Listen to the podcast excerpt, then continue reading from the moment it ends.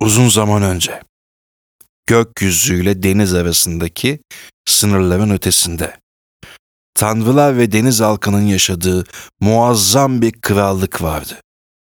Bu krallığın en gözde prensesi güzellikte, iyilikte eşi benzeri olmayan bir deniz perisiydi. Adı da Nevida'ydı. E, Tabi Nevida'nın kalbini çalan biri vardı elbet. Gökyüzünün prensi Zepra. Zepra rüzgarların efendisi olarak bilinirdi ve onun melodi dolu şarkıları denizin engin sularında yankı bulurdu.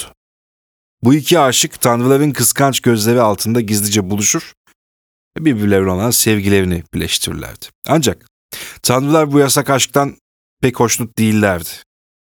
Ee, deniz perisi Nevida'nın babası deniz tanrısı Poseidon, kızının kalbini rüzgarların prensine kaptırmış olmasından hoşnut değildi. Bir gün krallığın tahtında toplandılar ve aşklarını yasakladılar. Öyle olunca Zepra gökyüzüne geri dönmeye karar verdi. Nevida da denizin derinliklerine indi. Ayrılık bunların ikisinde kalplerini paramparça etti. Geceleri Zepra gökyüzünden Nevida'yı seyrediyor ve özlemini yıldızlara fısıldıyordu. Nevida ise okyanusun derinliklerinde ağlamaklı dalgalarla kederini paylaşıyordu. Bir gün tanrılar nasıl olduysa bu aşkı görmezden gelmeye karar verdiler. Bir araya gelmelerine izin verdiler yani. Ancak bu aşkın bedeli ağır olacaktı. Zepra gökyüzünden inmeye ve denizin tanrısı Poseidon'un huzuruna çıkarak aşkı için özür dilemeye razı oldu. Poseidon, Zepra'nın içten özrünü duyunca kalbinde böyle bir yumuşama oldu. Aşkın gücü yani tanrıların kalbini bile yumuşatmıştı.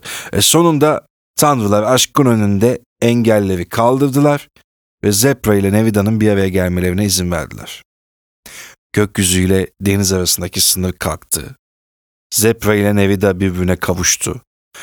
Aşkları Tanrı'nın müdahalesiyle bağlanmış ve sonsuza kadar sürecek bir hikaye dönüşmüştü. Gökyüzü ve deniz birbirine sevgi dolu bakışlarla karışırken aşkın gücü sonsuza kadar krallığın ötesinde yankılanacaktı. Peki ya bizim hikayemiz? Evet bizim hikayemiz. Seninle olan hikayemiz. Gözlerine bakıp daldığım hikayemiz. Gözlerinde kaybolduğum hikayemiz. Peki o ne olacak? Gecenin bir vakti senin uyuduğunu bildiğim halde seni düşündüğüm ve nasıl uyuduğunu hayal edip burada mutlu olduğum hikayemiz. Ne güzel değil mi? Bir insanın nefes almasından mutlu olabildiğin bir hikayen varsa, işte yaşamak her şeye değer. Sağlık çok önemli. Mesela biz görmeyi çok küçümsüyoruz ya. Görebildiğimiz için şükretmeliyiz. Düşünsene ya onu hiç göremeseydin ya da bundan sonra göremeyecek olsaydın. Sadece dokunabilseydin ona, görmeden dokunabilseydin. Bunun ayrılıktan ne farkı olacaktı? Ha, bazıları da kadersel. Şu an böyleler. Görmüyor. Ama ona öyle bir içsellik gelmiş ki dokunduğunda görmekten daha iyi hissediyor kendini.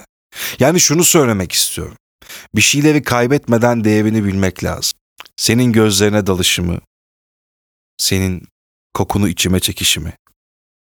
Her zaman ama her zaman en değerli kılacağım diye söz vermeli insan. İyi ki varsın. Ve artık iyi ki benimlesin diyebilmeli insan.